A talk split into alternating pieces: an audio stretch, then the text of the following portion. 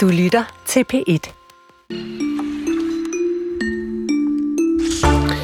Det er ikke nogen hemmelighed, at det ved Gud ikke er alting, der sidder lige så fast på mig, som det gjorde for en 30-40 år siden.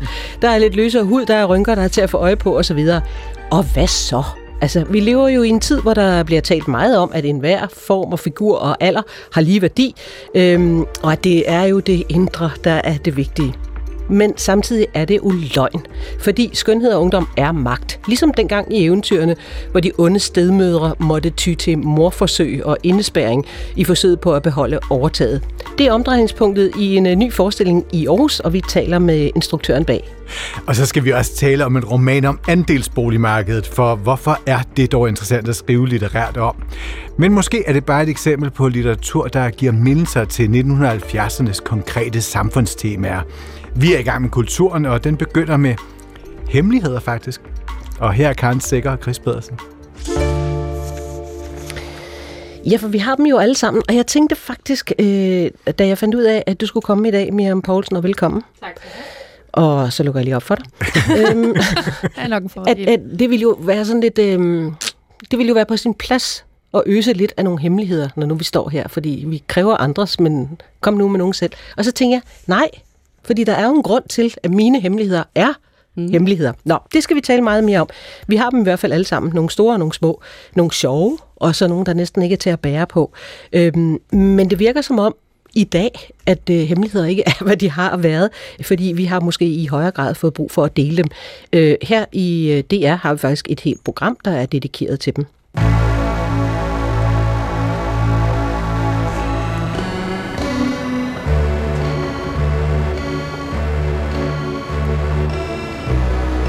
Ringet til Hemmeligheder på P1. Tak for din hemmelighed. Vi lover at passe godt på den. Min hemmelighed er, at jeg har tænkt mig at score chefen til julefrokosten.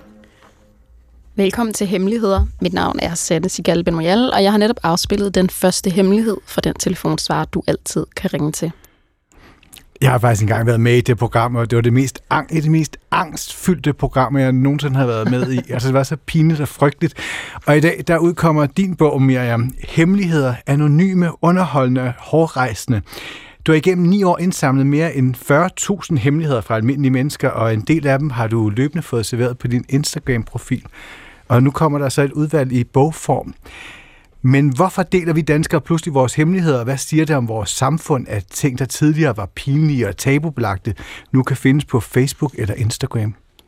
Jamen, i mit tilfælde deler folk jo kun, fordi de er anonyme. Jeg tror, hvis de skulle, øh, skulle stille sig frem med ansigt, så tror jeg, vi havde fået øh, væsentligt færre og, og væsentligt måske også mindre interessante hemmeligheder, tror jeg godt, man kan sige. Øh, så så øh, mine hemmeligheder øh, giver jo et, øh, et, et rum, hvor øh, der ligesom er plads til at sige ting højt, som øh, man normalt vil holde for sig selv. Mm. Vi skal tale faktisk ikke kun med dig om det her, men også med professor Karen øh, Valgorda om, om det her, for hun har øh, forsket i vores forhold til svære følelser og, øh, og tabuer, som er i forandring i, i vores tid. Men ellers først, lad bare blive ved de her helt konkrete øh, hemmeligheder, Miriam Poulsen. Øhm, hvad er det for nogle hemmeligheder, folk sender til dig? Jamen, det spænder jo bredt. Øh, Jeg plejer at sige, at hemmel- hemmelighederne på mange måder reflekterer mennesker, og det betyder, at de ting, der fylder i et menneskeliv, er også noget, der fylder i hemmelighederne. Så det, der fylder meget i et menneskeliv, som, som parforhold og familie og arbejde osv., er også emner, der går meget igen i hemmelighederne. Mm. Så det, vi er optaget af, er også der, hvor vi gemmer vores hemmeligheder. Ja, Det er jo sjovt nok. Skal vi lige øh, høre øh, et par eksempler. Du har taget hovedtelefoner på. Mm. Hæng på. Jeg havde sex for første gang i seks år. Det resulterede i en abort. Min mand var hverken med til sex eller abort. Ja, det var jo så en, der handler om utroskab. Lad os lige høre øh, noget i en anden boldgade, nemlig dårlige vaner. Jeg stjæler virkelig meget medicin fra mit arbejde. Tester systematisk, hvad der kan gøre mig skæv. Og lad os tage en mere, som også handler om en dårlig vane. har en regel om kun om at spise én bussemand om dagen, så det ikke tager overhånd. Men på dage, hvor de er virkelig gode, snyder jeg altså og tager to. Oh. Hvorfor sender folk dog de her ting ind til dig? Jamen det interessante er faktisk, at, at lige den med bussemænd er, er den konkrete hemmelighed, der går mest igen, at folk spiser deres bussemænd. rigtigt? Ja. Øhm, altså hvis vi kigger på sådan helt konkret frem for overordnede emner. Og jeg tror simpelthen, det er fordi, det er så tilpas lille uskyldig en ting, som stadigvæk er så tabubelagt eller så skamfuldt, at den bare den, den ligger lige til højre benet og, og sende ind som hemmelighed. Ja. Så kan man så kalde det en hemmelighed? Ja, hvis de ikke siger det til nogen andre jo, Ja. så er det jo en hemmelighed. Ja. Altså, altså jeg er jo altså, nærmest nået frem til en konklusion, at, at, at de fleste må spise deres hemmeligheder. Men det er jo klart, jeg, jeg får jo ikke alle dem, der... Det er jo ikke en hemmelighed at sige, at jeg spiser ikke bussemænd, kan man sige. Så jeg, jeg får jo kun dem, der er hemmeligheder. Ja. Men, men det, det er en af de ting, kommet bag på mig, hvor mange mennesker spiser Ja. deres bussemænd. Men når du nu har samlet øh, 40.000, måske mere, øh, hemmeligheder øh, igennem ni år, øh, så må du sidde med sådan et eller andet puslespil, spil, hvor der er meget blå himmel eller meget grønt mark. Eller sådan. Hvad, hvad er det for et billede, du ser for dig? Jamen, det er jo meget sådan de lyssky sider, og det, det, det er jo nærliggende, eftersom det er hemmeligheder. Alt, alt det, der sådan er, er, er, er glad og positivitet osv., er jo ikke hemmeligheder. Det deler vi jo med verden. Øh, så det bliver meget øh, tanker, følelser, handlinger, der, som er sådan lige på grænsen rent moralsk, og nogle gange også et, et, et godt stykke over. Ikke? Det er det, man har brug for at få lettet sit hjerte med. Og hvad kunne det så være sådan mere konkret? Ting, der er lige på grænsen af det, det rigtige? Og jamen, der er blandt andet alle de her sådan, små hævnhistorier. Altså, folk er meget optaget af, når karma ikke øh, er hurtig nok på, på, på aftrækkeren. Og så, så tager de gerne en lille smule hævn. Øh, og hævnhistorierne bringer jeg gerne op, fordi de netop er et, er et meget interessant spektrum. Fordi hvor, hvor stor er, hvis overboen holder fest, og, og man stjæler deres dørmåtte, hvor, hvor langt over grænsen er det? Og, og hvor meget må man gå over grænsen for den gode histories skyld? Øh, og så har alle mennesker jo forskellige punkter, alt efter hvad de har med i bagagen, hvor deres moralske grænse går. Og det er en af de ting, hemmelighederne ligesom er med til at udforske. Vi bliver klogere på, hvor går min grænse? Så når jeg spørger til, hvordan ser puslespillet ud, øh, hvad for nogle farver er mest i spil? Er, er hævngærighed så en, man virkelig støder på? Ja, altså øh, følelser, der hænger sammen med, med frustration på den ene eller den anden måde. Irritation, vrede, hævn. Øh, de, de mindre pæne følelser fylder en del. Det gør de. Øh, og nogle af dem er så det lette spektrum, ikke? Altså hvis, hvis din kæreste, altså simpelthen uanset hvor meget du prøver, så nægter han bare at smide sine sin sokker i, i vasktøjskurven, ikke? Det, det kan godt være en irritation, den ligger klart i den milde ende, og så er der øh, dem, der stikker væsentligt mere af end det, ikke? Og du startede så for ni år siden med at samle de her hemmeligheder ind, og du var 26 på det tidspunkt. Altså, har der været en forandring, når du kigger tilbage, i hvad for nogle hemmeligheder danskerne har? Altså i det store hele vil jeg sige nej, og det tror jeg måske er en god ting, for jeg tror, jeg vil føle det en lille smule bekymrende, hvis der skete en drastisk ændring i vores samfund på 10 år. Øh, jeg vil sige, der har sket en ændring i den forstand, at min målgruppe øh, meget ligger i aldersgruppe med mig, og det betyder, at jeg ligesom har kunne se den naturlige udvikling i livet. Der er for eksempel kommet flere hemmeligheder, der handler om forældreskab. Øh, og på samme måde har vi jo ikke sådan vanvittigt mange hemmeligheder, som handler om, øh, hvor er det fedt at gå på pension og sådan noget, fordi det, min, min, min målgruppe er en lille smule yngre end det. Ja. Og oplever du sådan en stigende øh, øh, trang til at dele hemmeligheder, blandt andet med dig? Øh, ja, det tror jeg, jeg Igennem synes. de ni altså, år? Ja, ja, altså i takt med, at, at konceptet ligesom er blevet mere og mere populært, det vil sige, jeg tror ikke, jeg løber tør for hemmeligheder. Det tror jeg ikke kommer til at ske, og jeg tror heller ikke, jeg vil sige, da jeg startede, havde jeg jo ikke noget begreb om, hvor lang tid det ville køre. Det var bare sådan en lille hygge øh, eksperiment på en eller anden måde. Men, men jeg tror ikke, at den der sådan nysgerrighed, vi har, øh, for det her bliver jo et indblik i andre menneskers liv, som vi normalt ikke får lov at se. Og jeg tror ikke, den nysgerrighed går væk. Den tror jeg bliver ved med at være der. Nej, og, men en ting er jo så nysgerrigheden. Noget andet er så, hvordan folk reagerer Ja. på de andres hemmeligheder. Mm. Der vil selvfølgelig være nogen, du, du er nødt til at moderere noget Ja, i det, ja. fordi der kan godt være nogen, der er ude med den store rive. Ja, det er der. Øhm, der er mange, kan jeg se, sådan impulsstyrede øh, kommentarer, hvor, hvor nogen, en hemmelighed lige har fået en person op i det røde felt, og så skal de lige af med den vrede der. Øh, men jeg har jo en ret klar regel for mit kommentarfelt, fordi hvis formålet med hemmelighederne ligesom er at skabe det her rum, hvor der er plads til at sige alt, så dur det ikke, at vi kommer efter indsendere med høtyve og fakler, fordi så holder folk op med at indsende. Og så ender vi med det der sådan pæne polerede billede, som, som det var lidt det modsatte af det, vi var ude efter. Mm. Så, så øh, øh, altså det, det, at folk reagerer på andres hemmeligheder på den måde, hvad siger det dig? Jamen, det tror jeg på mange måder er naturligt. Øh, hemmelighederne bliver også hurtigt lidt en lektion sådan i rummelighed og, og forsøg på at forstå at der findes andre mennesker, der har andre liv og andre synspunkter og andre oplevelser. Mm. Og hemmelighederne er jo ofte de her sådan to sætninger, så vi får meget, meget lidt og, og nærmest ingen kontekst. Og så fylder folk jo selv på kontekst ud fra, hvad de har med i bagagen. Og det er jo ikke nødvendigvis sandheden. Nej. Tak til dig, Miriam Poulsen, forfatter til bogen Hemmeligheder, anonyme, underholdende og hårdrejsende, som er udkommet i dag. Tillykke mm. med den. Tak skal du have. Ja, som man kunne høre, så deler vi altså vores hemmeligheder måske som aldrig før, i hvert fald i det offentlige rum. Vores øh, beskidte vasketøj bliver øh, luftet, men det er ikke kun hemmeligheder, der bevæger sig fra vores inderste og ud i det offentlige. Der er også øh, følelser, som har fået mere plads i det offentlige rum. For eksempel så vi det, da den danske herrelandsholdstræner Kasper Julemand udtalte sig efter Christian Eriksen faldt om i en landskamp mod Finland. Øh, nu begynder jeg at hyle igen. Men en stor tak til den her gruppe. Øh, staben, spillere, alle har jo simpelthen kæmpet. Og et andet eksempel kunne være, da Venstres tidligere næstformand Christian Jensen trak sig fra sin post. Hvor stor en skuffelse er det for dig, at, at du nu ikke bliver formand for, for Venstre? Det tror jeg slet ikke, der er ord til at beskrive. Men øh, det er jo sådan, at man skal træffe de valg, der er, når situationen er der.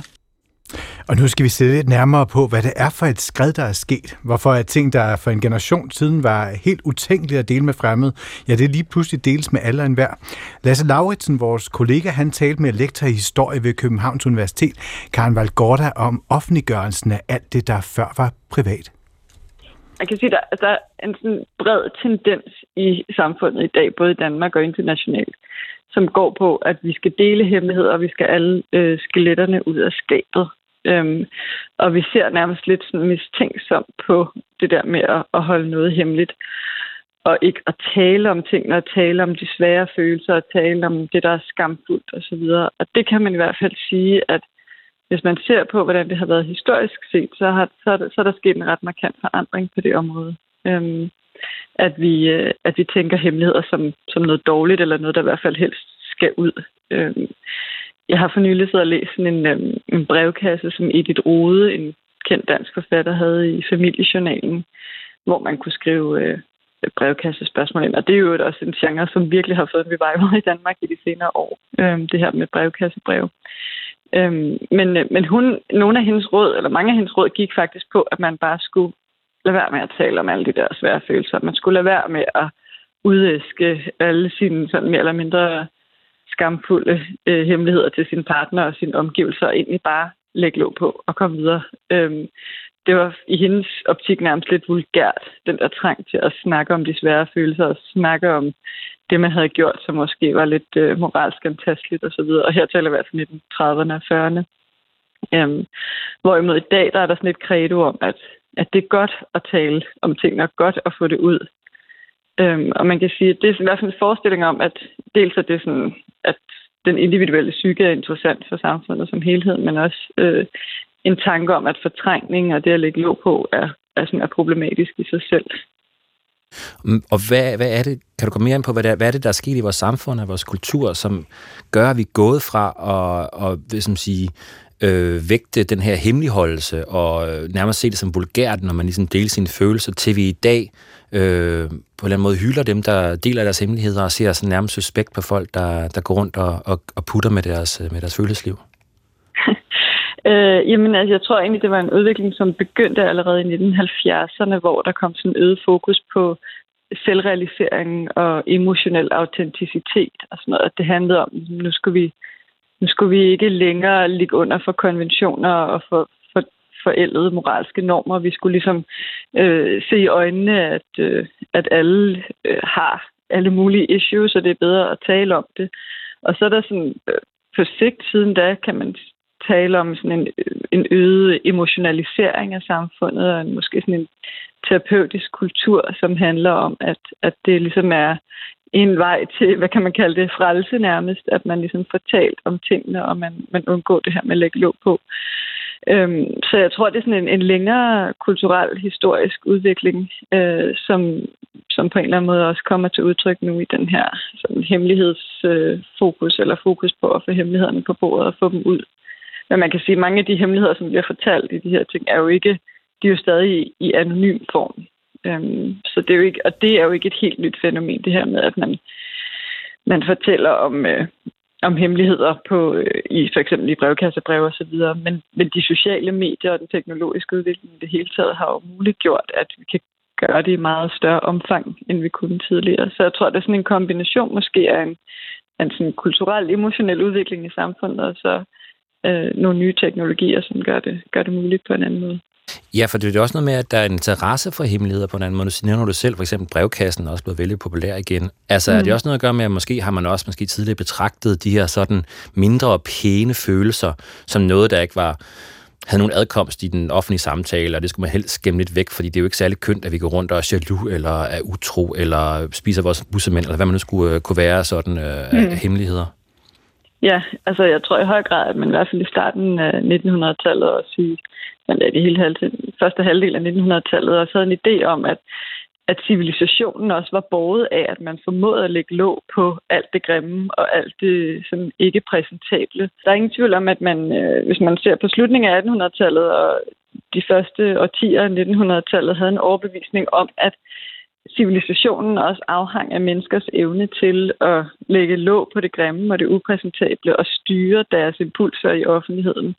Og alle var godt klar over, at, at vi gør ting i det skjulte, i det gedulte, som ikke er som ikke måske er lige moralsk og lige godt alt sammen, men det var øh, skadeligt i en eller anden forstand også at eksponere det for offentligheden og eksponere det for andre mennesker. Så, så det der med at kunne holde ting hemmeligt og holde på formerne, det var en dyd også. Øhm, og, øh, så, så jeg tror, på den måde er det også, de vil nok betragte det lidt som et tegn på civilisationens forfald, at vi har den her trang til at at dele alt det, det grimme med offentligheden på en, på en måde, som man måske ikke havde helt samme omfang, i hvert fald ikke i borgerskabet for 100 år siden. Du var lidt inde på det tidligere, det her med, at der også er sådan en, Øh en, ja, altså en tendens i samfundet til at være mere terapeutiske, og man taler meget om sådan, at unge øhm, øh, hvad kan man sige, øh, er blevet følelsesvågne, og helt taget sådan opmærksom på, hvad, hvordan de har det, og vi taler meget mm. om mistrivsels... Øh, øh, mm. problemstillinger blandt unge og sådan nogle ting. Der er der også, altså den her hemmelighedsdeling øh, og hemmelighedsopmærksomhed, også som du var inde på tidligere, sådan et udtryk for, at vi øh, er blevet terapeutiske. Altså vi, er, ja. du ved, vi har en terapeutisk ja. tilgang til alt. Alt skal løses gennem terapi, igennem at dele og formulere, hvad vi føler om forskellige ting. Kan det også godt ses som en, en, en, et element i den tendens? Jeg tror, det er en element, et element i den samme tendens, den her idé om, at, øh, at terapien og og det her med at grave i den individuelle psyke på en eller anden måde, kan gøre os til mere helstøbte individer. Og, øh, og det er jo også et udtryk for, altså det er jo både en terapeutisk kultur, men det er jo også en vis forstand en individualisering af spørgsmål om mistrivsel. At det ligesom er den enkelte, som skal analysere og øh, artikulere og kommunikere sine egne følelser og sine egne øh, problemer øh, i offentligheden, eller, eller til andre i det mindste. Så ja, jeg tror, jeg tror det er en del af, af, af en større tendens, som, hvor, hvor den terapeutiske kultur er en anden side af den. Og det fortalte altså lektor i historie ved Københavns Universitet, Karen Valgorda, da hun talte med Lasse Lauritsen.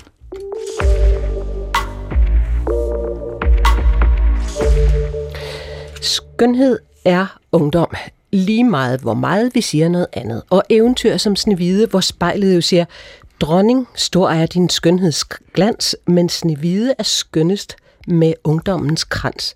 Altså, det vil bare ikke ændre sig særlig meget. Og så oplever vi jo samtidig, at den midalderne kvinde bevæger sig ud af overgangsalderens skygge og ind i rampelyset. Forfattere som Katrine Marie Gullager og Helle Helle giver hende jo litterær opmærksomhed her i den senere tid.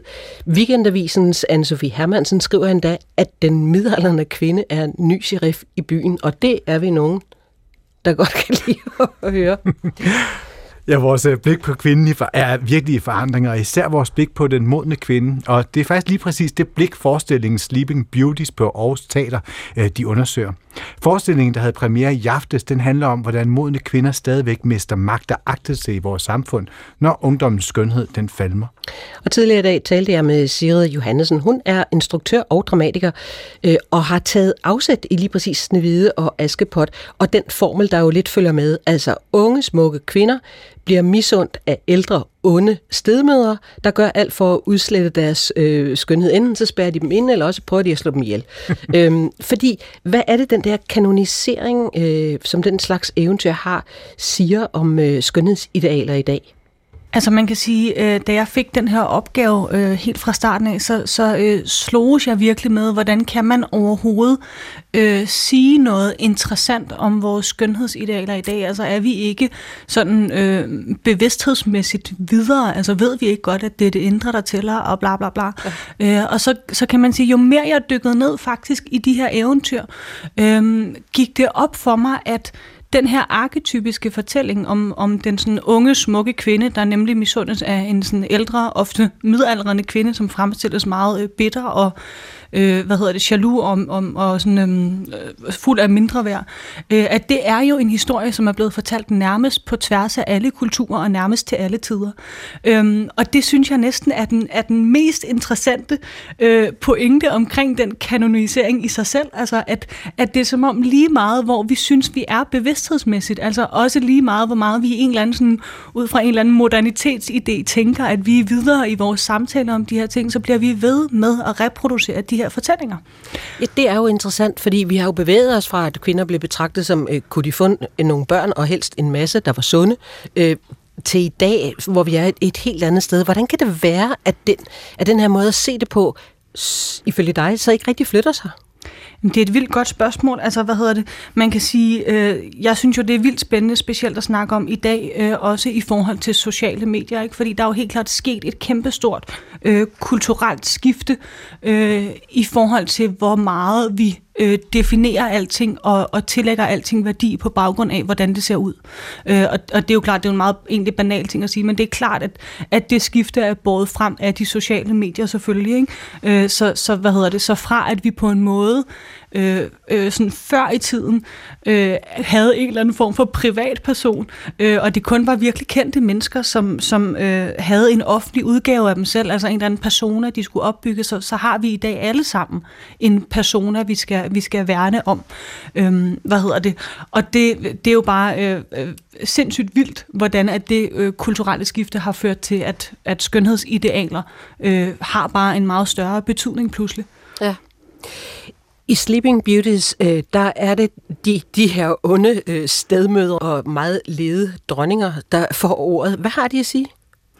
Altså man kan sige, ja, i Sleeping Beauties, der har vi været interesseret i at give ord til den onde stedmor, som, som i vores øh, version bliver spillet af Aarhus Teaters Nana Bøtger. Øhm, og den her arketype, som vi kender hende om, om, øh, fra fortællingerne om Snevide og, og Askepot. Og når vi møder hende, så er hun til at starte med egentlig fanget i den øh, eventyrform, vi altid har kendt hende indenfor, altså som, som sådan den her skurk. Øh, men der er noget i det her eventyr, som generer hende. Øhm, og hun, hun beder på et tidspunkt om en anden fortælling, men hver gang hun får en anden fortælling, øh, så er det egentlig lige meget, fordi det bliver ved med at være den samme øh, historie om den gamle, bedre kone, der er jaloux på den unge kvindes skønhed, hun skal øh, spille. Og på et tidspunkt så overtager hun så historien og går i gang med at fortælle et mere øh, moderne eventyr. Øh, og, og i det eventyr, der kan man sige, der forsøger hun at forklare, hvorfor den onde stedmor som arketype ikke kun er en bitter gammel kone, som dræber Snevide ud fra jalousi, men hvorfor skønhed og det at gå op i sin skønhed i virkeligheden øh, handler om magt. Og så begynder sådan flere moderne øh, kvindeskikkelser at blande sig ind i det. Øh, hvad hedder det?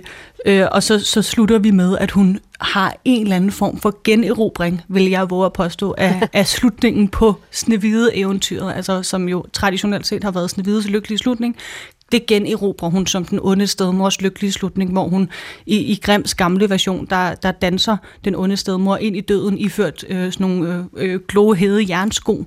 Øh, det gør hun også i vores version.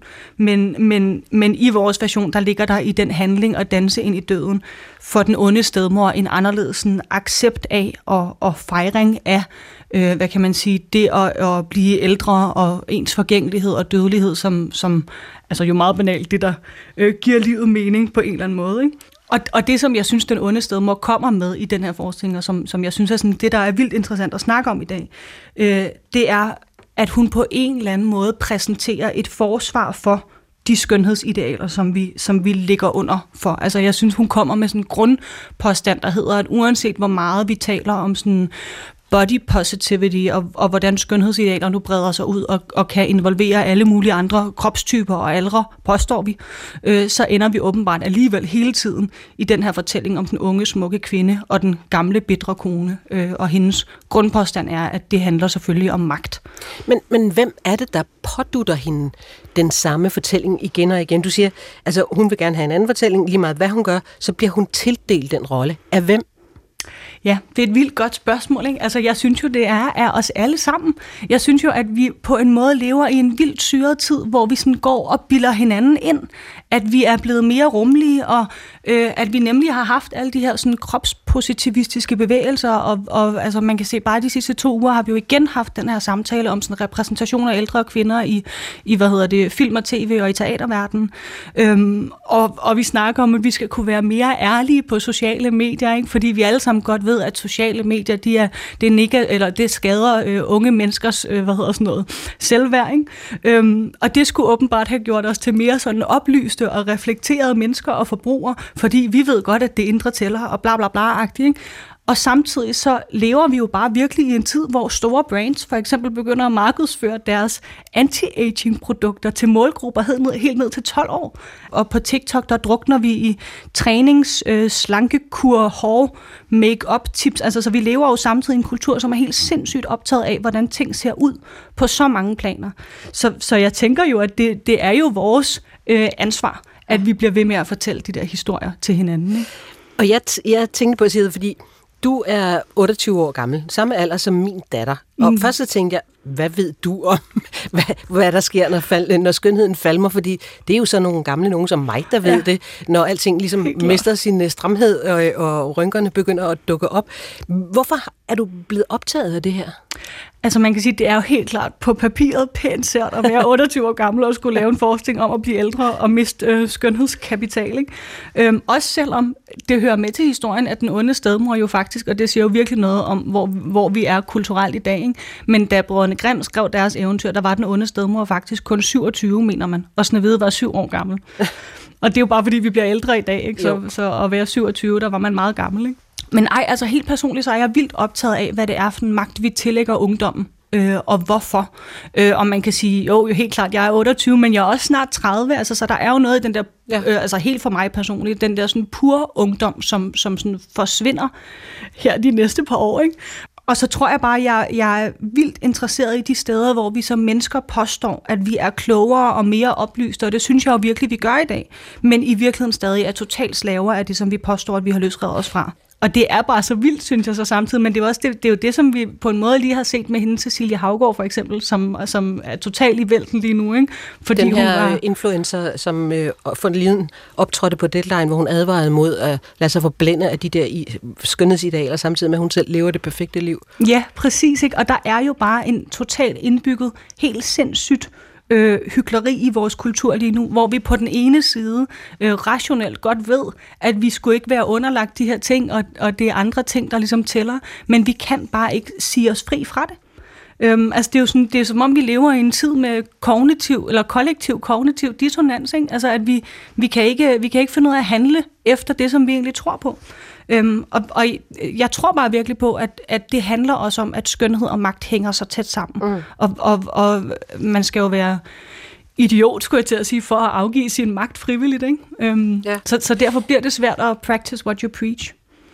Du skal lige høre et lille klip, fordi for et par år siden talte vi med Katrine Marie Gullager. Gullager.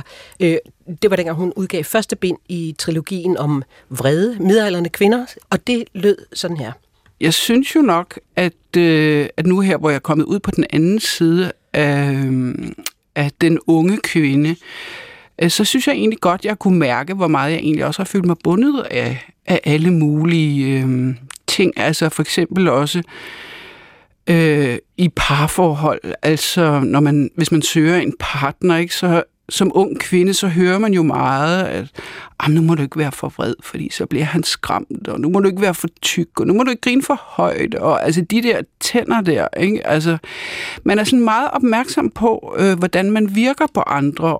Ja, sådan sagde øh, Katrine Marie mm. Gullager, altså måske skal den midalderne kvinde netop øh, vise lidt tænder, og ikke gå så meget op i, om hun skal være tyk eller tynd. Øhm, er der også noget, altså Det, det skulle du i virkeligheden spørge mig om. Ja, helt klart. Vi må vende om den den, falmende skønhed ikke også kan være frisættende.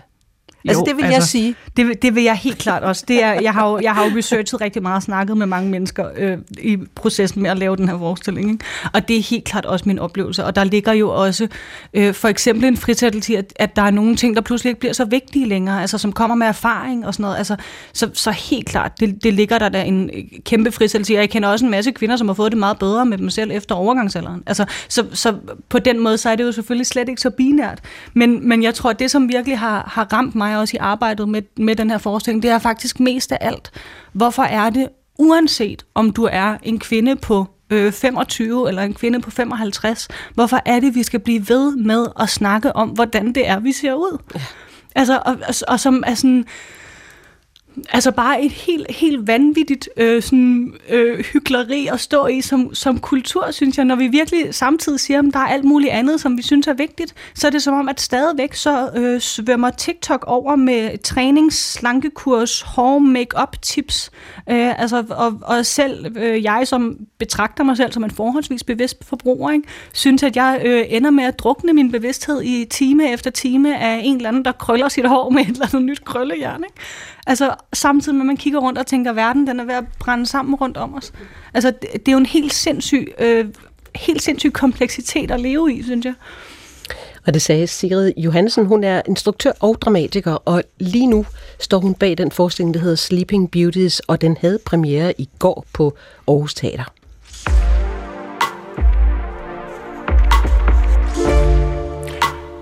Hovedkarakteren i romanen Skinnet på næsen, hun hedder Karen, og hun kæmper netop for det, at holde skinnet på næsen. Hun bor i en alt for dyr lejlighed, så selvom hun ikke må, så Airbnb'er det hun den nogle gange.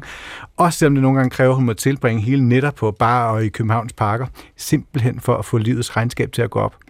Omvendt er det med veninde Louise, som bor i den andelslejlighed, som de to egentlig boede i i deres unge år, men som Louise købte og nu er blevet en andelsmillionær. Og sådan er der jo nok en hel del, der har kæmpet lidt med misundelse over for dem af vennerne, der gjorde lige præcis det. Lige fandt de der 10-20.000 på det rigtige tidspunkt og red med på, øh, på konjunkturen. Jeg kender der selv nogen, og mm, synes, det var ærgerligt, at jeg ikke var en af dem. Alligevel så synes jeg ikke, at det er så tit, man støder på det emne i litteraturen. Øh, Det gør vi nu, og vi har inviteret forfatteren i studiet. Lisbeth Kjær Johansen, velkommen. Tak skal du have. Og tillykke med din bog. Tak. Og så, når vi har talt med dig, så skal vi øh, tale videre med lektor i nordisk øh, litteratur, Stefan Kierkegaard, om hvordan en øh, roman om andelsboligforholdene og andelsboligejerne måske bare er et eksempel på, hvordan øh, nutidens litteratur på nogle måder kommer til at minde lidt om den, vi støtte på i, i 70'erne. Men først Ja. dig. Ja, en roman om andelsmarkedet. Hvad fik dig til at skrive den? Jamen, den har, jeg, har, jeg har skrevet den, fordi at jeg havde gerne ville øh, sk- jeg havde ville skrive den samtidsroman, jeg gerne selv vil læse. Og jeg synes, at det, at det boligmarked, der har været i København, har været så definerende for os i de sidste 30 år. Øh, så jeg synes, at det er en, at det er en kæmpe stor faktor i forhold til, øh, hvilke handlemuligheder vi har nu, og også i forhold til, hvorfor nogle relationer man, vi har til hinanden. Hvordan lavede du researchen eller forarbejdet på den? Ja, Eller altså- var der et for, forarbejde? Jeg har, jeg har researchet alt muligt, øh, men jeg har også selv været en, en del af det. Altså, jeg har selv levet med hele vejen fra, fra midt i 80'erne og så til, til nu, øh, hvor jeg startede med at bo i iskolde øh, lejligheder øh, på Nørrebro og på Vesterbro, øh, og har frosset øh, mange vintre. Øh, hvad hedder det? Øh, taget karkluden, altså hvad hedder det, sådan, haft, øh, der var isvintre i 80'erne også, der var tre isvintre, så det var virkelig koldt, og det har jeg prøvet. Og så har jeg, hvad hedder det jo også, øh, været, oplevet byfornyelsen, som var der store i 90'erne. som var rigtig, rigtig stort i slutningen af 80'erne I København. og 90'erne i. København, ja. ja. Øhm, og øh, efter det er jeg jo flyttet ind i en øh, lejlighed, som er, har fjernvarme, termoruder, øh, køkken, bade, alt hvad man har lyst til, og jeg skulle lige så sige, har brug for, for at leve et, øh, sådan et, et, et anstændigt liv, kan man sige. Ikke? Ja. Øh, og så er den bolig jo også, kan man sige, først så var det leje, og så blev det lavet til en andelsboligforening, og øh, ja, der er jeg nu. Ja. Så. Men det er, jo, det er jo interessant, fordi øh, boligen betyder jo meget for, uanset hvem vi er, og hvor vi bor på landet eller i byen, eller øh, dyrt eller billigt. Mm. Altså, hvorfor, hvorfor er det så godt øh, stof? Det er, fordi vi alle sammen har en relation til det. Det tror jeg da, det er. Altså, alle bor jo et eller andet sted, og hvis, man, hvis vi nu bare tillader os at tale om boligmarkedet i København, så, så er det jo altså en faktor hele tiden. Altså, vi har jo talt om det. Altså, øh, hvad hedder det, hvem køber hvornår, øh, hvem kan sælge hvad, øh, kan man få noget bedre, kan man optimere, øh, alt sådan noget har vi jo, hvad hedder det, det har jo været et emne, øh, hvad hedder det, fordi der også har været, vi har oplevet så mange, eller os, der har været med længe, har oplevet flere faser i den der øh, værdistigning, ikke? Ja. som også betyder, at vi kunne, har kunne gøre nogle flere ting. Og som tror jeg, folk i de fleste byer i, i Danmark kender til, ikke bare i København. Skal vi ikke lige høre en bid? Jo. Af romanen, og, og måske skal du lige på, bare lige sige to linjer om, øh, om det, du læser op. Altså, hvor er vi henne? Ja, altså det er sådan, for nogle, altså i starten af, af, det, af romanen, som hedder del 2, og øh, hvad hedder det, øh, Karen, som er hovedpersonen, som ikke har råd til at bo i sin andelsbolig, uden at hun ligesom skaffer nogle ekstra midler, øh, leger ud på Airbnb, og hun har øh, hidtil, øh, hvad hedder det, taget hjem til sin mor, når hun skulle overnatte, have et sted at overnatte, men nu er hun flyttet på plejehjem. Det synes, det går ikke særlig godt med at, at tage derhen. Så nu har var hun kommet til at lege ud i tre nætter, hvor hun faktisk ikke rigtig har aftalt med nogen, hvor hun skal være. Og så møder vi hende en øh, aften eller en nat, øh, hvor hun øh, har tænkt sig bare at få natten til at gå. Tænker hun, det kan hun godt. Det er varmt. Det er, øh, hvad hedder det, hedebylde. Øhm, og så læser jeg. Ved 21.30-tiden sætter Karen sig i en af de bagerste båse på guldregn og siger på telefonen, som om hun ventede på nogen. Og det er også det, hun siger, når nogen spørger, om de må sætte sig. At det er helt i orden, bare de lige er klar over, at hun sidder og venter på nogen. Tre unge fyre siger, at det kun er hyggeligt at slå sig ned. De kunne i princippet være hendes børn. Hun behøvede ikke engang at have fået dem særligt tidligt. Hun kunne have været sidst i 20'erne, 30 måske endda. Hun går på netbank, mens de snakker om tiden på rys, rusturen, hvordan de i en snæver vending havde scoret høje karakterer i matematik, og især opholder de sig længe ved emnet Therese, om hun virkelig var så iskold, eller om hun under sit beherskede ydre var en ulmende vulkan, parat til at gå i udbrud, hvis bare man fandt ud af at tage hende på en rigtig måde. Der står 25 kroner på hendes lønkonto og 0 kroner på budgetkontoen, hvor der om en uge vil blive trukket 8.434 via betalingsservice til lånet og 5.700 for boligafgift, inklusiv varme, altanlån samt fibernet. I alt 14.134. Med de 13.814 kroner i dagpenge, hun får efter skat, er der lige akkurat ikke nok, selv hvis hun ingenting spiser. Men når hun tager 800 per nat, hvoraf der går 80 kroner til Airbnb i gebyr og diverse til velkomstbakken, har hun regnet ud, at med 5,5 overnatninger per måned er der til det mest nødvendige. Ja, det er surt. Ja. Hvad er det for en urimelighed eller desperation, du gerne vil sætte fokus på her? Øhm, altså det er jo, øh, hvad hedder det, altså hun er jo økonomisk presset. Altså hun er jo faktisk ikke, øh, hun har faktisk ikke råd til at bo i den bolig, hun har. Og øh, hvad hedder det, altså det er, jo- det er voldsomt stressende. Er det synd for hende? Øhm, altså, jeg ved ikke, om det er synd for hende. Hun har i hvert fald, øh, hvad kan man sige, truffet nogle valg undervejs, så man kan spørge, burde hun have vidst bedre? Ligger hun bare, som hun har ret? Ja. Og hvad fik dig til at tage sådan et helt konkret udgangspunkt, som jeg tror mange øh, vil kende, og også din egen historie? Mm. Altså, hvad fik dig til det? Jamen, altså, jeg, jeg synes, det er, det er meget præsent for mig, altså, i, øh, altså både for mig selv og i min omgangskreds. Jeg ser det jo rigtig mange, der, der, der, der står også, og især nu også, hvor der, er- altså, der er stort pres på, ikke? Øhm, så har man brug for nogle ekstra midler, måske, til at, ligesom at tage toppen af det. Karen er så i sådan en ekstrem situation, hvor hun faktisk ikke kan undvære det, så det er ikke kun sådan, det er sådan, det er måske lidt mere, kan man sige, end det forhåbentlig er for ja. mange. Ja. Og så kunne det vel lige så godt have været en kronik? eller, eller øh, hvad, Altså, takker du det jeg også har- som et form for debatindlæg? Har Øh, skrevet en roman? Nej, det, altså det, det tænker jeg faktisk ikke, men jeg tænker helt sikkert, at der er en masse ting, som jeg, jeg, jeg håber meget, at, øh, eller jeg også øh, synes, at vi bør tale om. Øhm, så det er helt sikkert mit, øh, mit håb med romanen, at øh, jeg har prøvet at skrive den så underholdende som muligt.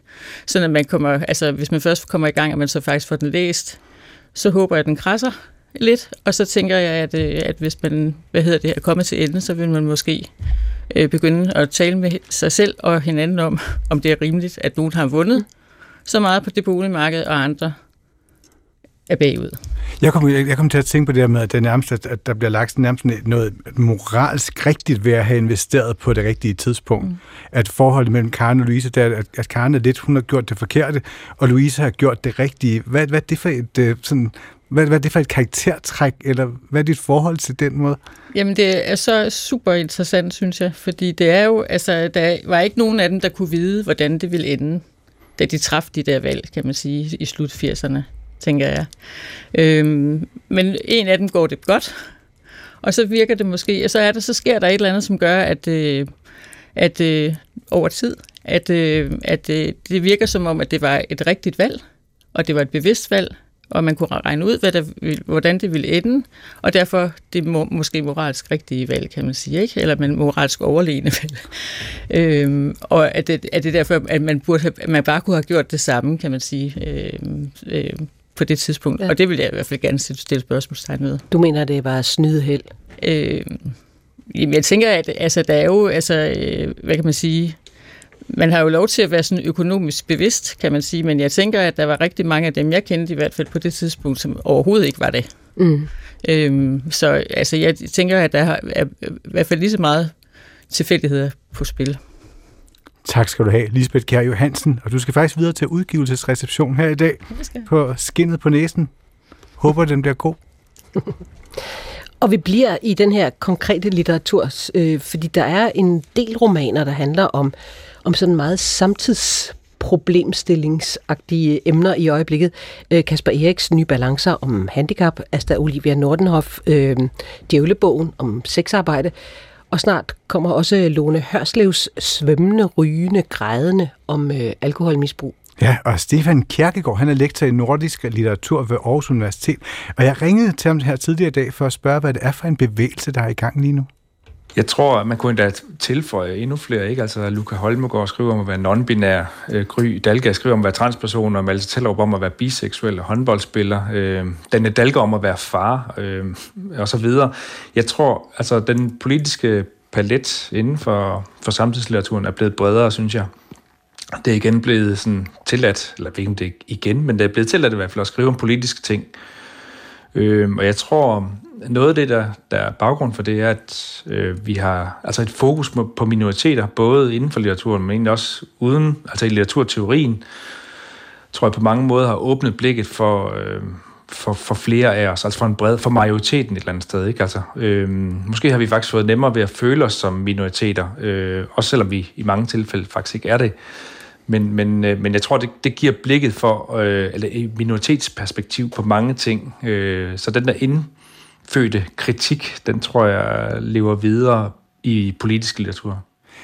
Så det simpelthen er sådan, at fordi vi har læst om minoriteter, og nu siger jeg sådan en rigtig citationstegn, mm-hmm. altså forfulgte minoriteter eller undertrykte minoriteter, så bliver vi bedre til at kigge efter sådan, hvordan vi alle sammen er ramt på forskellige måder? Det tror jeg. Altså, jeg synes jo også, det, altså, tag Glenn Becks bog, ikke? Altså, den, den lærer os jo øh, ikke bare noget om at være provinsbøser og så videre, den lærer os også noget om, om hvilke privilegier vi alle sammen egentlig har. Øh, og at vi alle sammen i visse til, tilfælde er, er privilegerede, i andre tilfælde ikke er privilegerede. Øh, og jeg synes, at starte sådan en diskussion, altså det er også at starte et, et, et kritisk blik på, på os selv og på vores øh, omverden, kan man sige. Og jeg tror, det er det der kritiske blik, som vi er ved at tage til os, øh, og som måske i virkeligheden er, er, er ret fint. På et overordnet plan, hvad kendetegner så de her temaer, der ligger i den her type litteratur lige nu? Øh, jamen altså, øh, jeg synes jo, at, at, at der er ingenting, der ligesom øh, ikke må skrives om. Altså, at man må egentlig skrive om, om, om mange ting. Det, altså, det er også en, det er en bred vifte, som du nævner, ikke? Altså, fra klimakrise til, til andelsboligmarkedet. Altså, øh, og, og det er jo sådan set helt fint, at vi kan være omkring det hele. Øh, og også helt fint, at det hele ikke altid handler om de allerstørste ting, men også nogle gange om de, om de mindre ting. Men altså, øh, men, men jeg synes, at, at, at paletten er bredere, øh, end den for eksempel var i 1970'erne. Øh, og, og, det er jo sådan set meget øh, bemærkelsesværdigt. Og jeg har faktisk taget et klip med fra 1970'erne netop, og det er jo øh, altså et eksempel på den her bekendelseslitteraturen. Mm. Øh, det er Beatrice Mørk, mm. som, øh, ja, som jo havde et, et, på en eller anden måde både skriver meget konkret, men også meget politisk. Og lad os lige høre, hvad hun selv siger mm. her. Mm. Jeg tror, mange skønlitterære forfattere skriver på det, man måske kunne kalde en grundkonflikt. Altså et grundspørgsmål, der bliver ved at optage dem, og som de bliver nødt til at forstå og gennemlyse ved hele tiden at bearbejde det, kalde det frem som et negativ, der bliver ændret til et positivt, ved at skrive om det hele tiden. Og hvad er så det for en grundkonflikt, der for dig sætter dig i gang? Altså, jeg har altid været optaget af spørgsmålet, hvad er jeg, og hvad er vi? Men jeg vil også sige, det er øh, et spørgsmål om kvinden og manden og deres indbyrdes forhold. Altså, hvad er egentlig instinkt, og hvad er tillært og kultur eller miljøbestemt? Jeg, tro, jeg tror, det er en af de ting, jeg, jeg meget leder efter at forstå, når jeg skriver. Hvad er det så, der kendetegner altså sådan en forfatter som Beatrice Mørk, og så det, der sker i 70'erne i forhold til den her sådan, den politiske litteratur?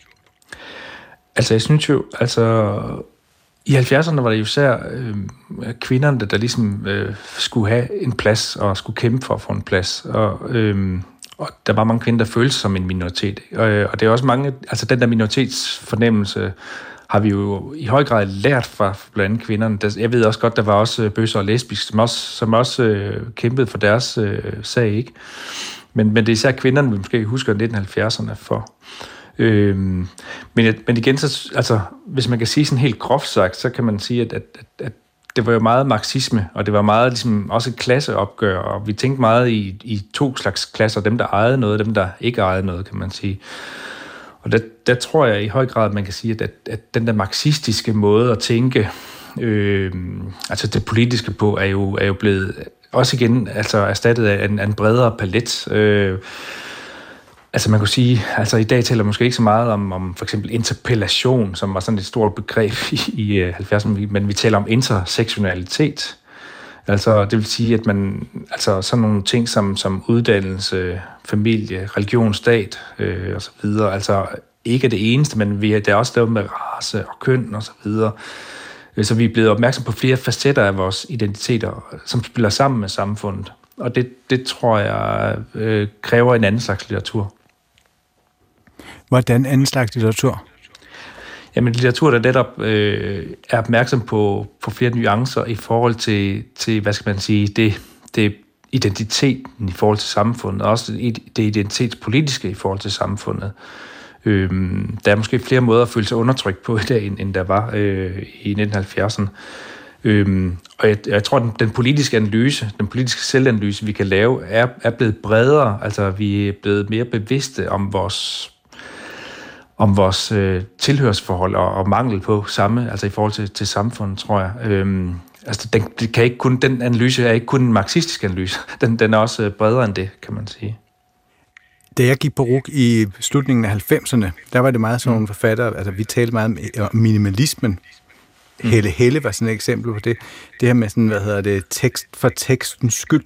Mm. Øh, og i det hele taget var der jo meget kunst i 90'erne, synes jeg, som handlede meget om, om, om kunsten selv og kunstens position. Mm. Hvor det så virker som om, at, at nu begynder vi kan man sige, litteraturen at vende blikket ud mod verden igen. Mm. Øhm, og da jeg spurgte dig i går, der sagde du, at, at der var et starttidspunkt, som var en, et, et essay i 2014, skrevet af Olga Ravn, som jeg mm. har taget med her. Det var, ja, det hedder Sorry Malamé. Og jeg vil lige læse et stykke op. Mm. At skrive kunst for kunstens skyld kan nogle dage føles som et svigt i de udsatte. At skrive kunst for kunstens skyld kan nogle dage føles som et hylde de udsatte. Jeg tror ikke på, at der findes et sprog, et ord, en skrift, der er fri af sin omverden, der er fri af sin last. Det er historien, det politiske.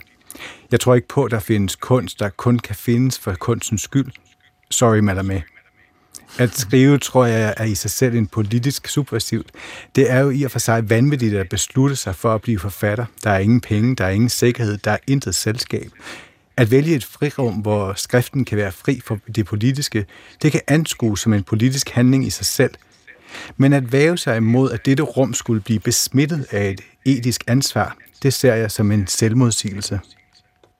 Det er jo 2014, ikke? Og det, og det øh, jeg tror, den følelse, der var der, som hun beskriver, Olga Ravn, det, var jo, det var jo en gennemgående følelse, tror jeg. Jeg tror, den var hos en række af forfattere, ikke kun hos Olga Ravn, men også hos nogle af hendes ligesindede. Altså, det kunne være Astrid Olivia Nordenhoff, det kunne også være Bjørn Rasmussen, Hanne Vigemose, til dels måske også hos, hos forfatter som Stine Pilgaard og Josefine Klogart, som, altså, som jo var sådan en, en ny øh, generation af især yngre kvindelige fatter, som, som er virkelig, øh, altså som er vigtige og blevet vig, rigtig vigtige i dag.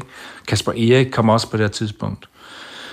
Og jeg tror, at den fornemmelse af, at, øh, at tage kunst for kunstens egen skyld, øh, og at tænke for eksempel det litterære rum som autonomt, øh, det er på en måde en luksus, som man siger, tænker, at man ikke kan tillade sig på det her tidspunkt. Og, og noget af det er jo selvfølgelig... Øhm, altså, jeg tror, en, en, en vigtig digter på det tidspunkt, lige, lige op til, det er jo også Lars Skinnebak, som skriver om klimakrisen, som en af de første i Danmark. Og jeg tror for eksempel, klimakrisen er, er sådan et, hvad skal man sige, et, på en måde altså en bevidsthed, som man ikke kan ignorere, øh, heller ikke i litteraturen. Øhm, men den er så ikke det eneste. Der er også andre kriser, kan man sige. Øhm, men, men klimakrisen var så prægnant, kunne man sige, at den, og ignorere den for eksempel, det vil være, og, og så det kan man ikke tillade sig simpelthen, det, altså i litteraturen, det vil være for mærkeligt. Øhm, og så siden den fik vi også Thijs Ørntofts øh, digte 2016 øh, og så videre, ikke? Altså, øhm, så, så, så klimakrisen er i hvert fald er måske med til at, så at sige, at, at, at starte en politisk øh, bevidsthed, øh, tror jeg. Og også politisk, politisk bevidsthed om andre ting end klimakrisen. Ja, for det er så sjovt, at uh, faktisk Lisbeth Kjær Hansen, som har skrevet den her skinnet på næsen, som uh, jeg tog udgangspunkt i, altså hun vælger jo at sætte sig ned og skrive en bog, efter at have læst uh, Pikettys uh, økonomiske analyse, mm. og det slår hende, mm. at han skriver ligesom inden for de 30 år, hvor hun selv har været på boligmarkedet i København, og det er det, der ligesom ansporer hende til at gå i gang med at skrive en roman. Hvad kan det her, altså, hvad kan det gøre ved, ved skriveprocessen, at skrive på de her meget sådan, konkrete problemstillinger? Altså, mit, mit bud er, at, at, at det, det sætter, det, der er en energi i stoffet på en eller anden måde. Det, det, nogle gange er det også, handler det også om, at det er simpelthen et nyt land, altså et nyt stof, man erobrer, øh, og stoffet på en eller anden måde bliver en drivkraft, der giver energi til litteraturen. Øh, hvis man skal prøve at tænke tilbage til 70'erne, så synes jeg, hvis man læser Susanne Bryggers Creme Fraise for eksempel, ikke? Altså, så, så øh, på et tidspunkt i starten af den bog, der skriver hun om sit besøg hos en, en skulptør, der hedder Doc, øh, Duff Johns, på Fifth Avenue i Broadway, New York, ikke? Og som laver afstøbninger af kvinders kusser i voks, skips og kemik. Og jeg tror, det der med at skrive om det, altså, det er så vildt på en måde, at det også simpelthen giver den her energi ind i hver næsten sætning for sætning hos, hos Susanne Brygger. Det kunne også være, være Bente Klods, øh, hvad hedder det, brud, hvor hun skriver om at komme, tage til Femø og de her feministiske øh, kollektiver og så videre, hvor de også sidder og studerer hinandens øh, kurser, for at sige det lige ud. Ikke? Altså, øh, og det her med at, at, at skrive det sådan noget stof ind i litteraturen, det tror jeg faktisk giver en eller anden form for aktivistisk energi. Øh, og, og det behøver ikke at være så, så voldsomt, som det måske er hos Brygger og, og Bente Klod, men men det kan måske også være mindre ting, der, der kan give en, en energi, tror jeg. Øhm, Malte Tellup, der skriver om, om håndbold. Jeg tror, det, det er overhovedet at inddrage håndbold i uh, litteratur, det er på en måde, den der, det, det gnister, så at sige, mellem høj og lav kultur, kan man sige, og det, det giver det en eller anden energi til stof, synes jeg. Og det sagde altså Stefan Kjerkegaard, som er lektor i nordisk øh, litteratur ved Aarhus Universitet. Og så skal jeg bare sige, at der er ekstra gang i den på øh, udstillingsstedet Filosofen i Odense i de her dage, fordi i går åbnede en udstilling, der hedder Tre gange Mø. Og det er musikstjernen Mø, der udstiller billeder sammen med to andre møer, mor Mette Ørsted og farfar Mogens Ørsted. Og farfar Mogens har altid været maler, og mor Mette er ikke bare billedkunstner, hun underviser også i billedkunst. Og så er der altså Mø, som vi jo kender foran en mikrofon. Ja. Ja, og hun har øh, bestemt haft øh, maling overalt på fingrene mange gange før i sit liv, fortæller hendes mor. Hun har jo en farfar, der har malet altid, og så har jeg malet en del også. Og hjemme i vores stue, da vores børn var små, der havde vi et kæmpestort bord med masser af papir og masser af alle mulige farver, og det så helt forfærdeligt ud inde i stuen, men de skulle bare have lov til at have det bord og sætte sig og male og tegne, når det ville. Og det tror jeg faktisk har haft en stor indflydelse på hende. At hun, det, det er bare noget, man gør, og det er en dejlig måde at komme, at komme i ro på. Og faktisk var Mø så glad for den her type kunst, at det faktisk stadigvæk undrer hendes far, at hun endte som sanger. Jeg vidste jo godt, at hun var glad for musik, og, og, og, og hun var med i skole øh, musicals og sådan noget. Øh, men, men jeg havde aldrig troet, at musik skulle ligesom blive hendes erhverv. Jeg troede faktisk mere på det her, altså fordi hun jo netop, som Mette også sagde, sad og tegnede en masse, og i fritidsordningen kunne vi næsten ikke få hende hjem, når hun sad og lavede noget med hænderne. Det var også keramik og sådan nogle ting. Så jeg havde egentlig troet mere, at hun blev sådan en kunstner. Det var Isabel Knot Bertelsen fra DR Fyn, der havde talt med Møs far og mor. Øhm, udstillingen på Filosofen i Odense åbnede i går, og så kan man øh, se tre gange Mø de næste øh, 14 dage. Ja, apropos Møs mor, hvis man er rigtig Mø-fan, så ved man selvfølgelig, at Mø, før hun spillede på Orange Scene og hittede verden over, var med i punkduen Mor. Det lød sådan her. Ja,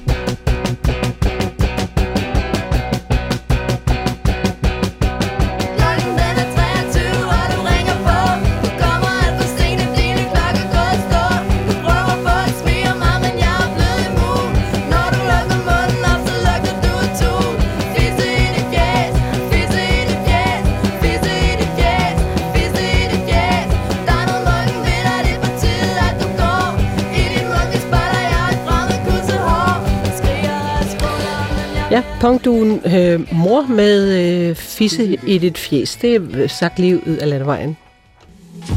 Mød Karen Mokuba i Klub Mokuba på P8. Alle de elementer, jeg elsker ved musik.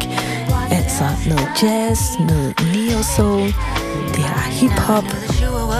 Karen Mokuba styrer slagets gang. I dag kan rap og sang næsten flyde ind i hinanden. Klub Mokuba med Karen Mokuba. Nummeret har fået et gevaldigt skud jazz. Klubben er åben mandag til torsdag 16 til 18 på P8 i DR Lyd. Og det var altså første time af kulturen, og nu er der radioavisen.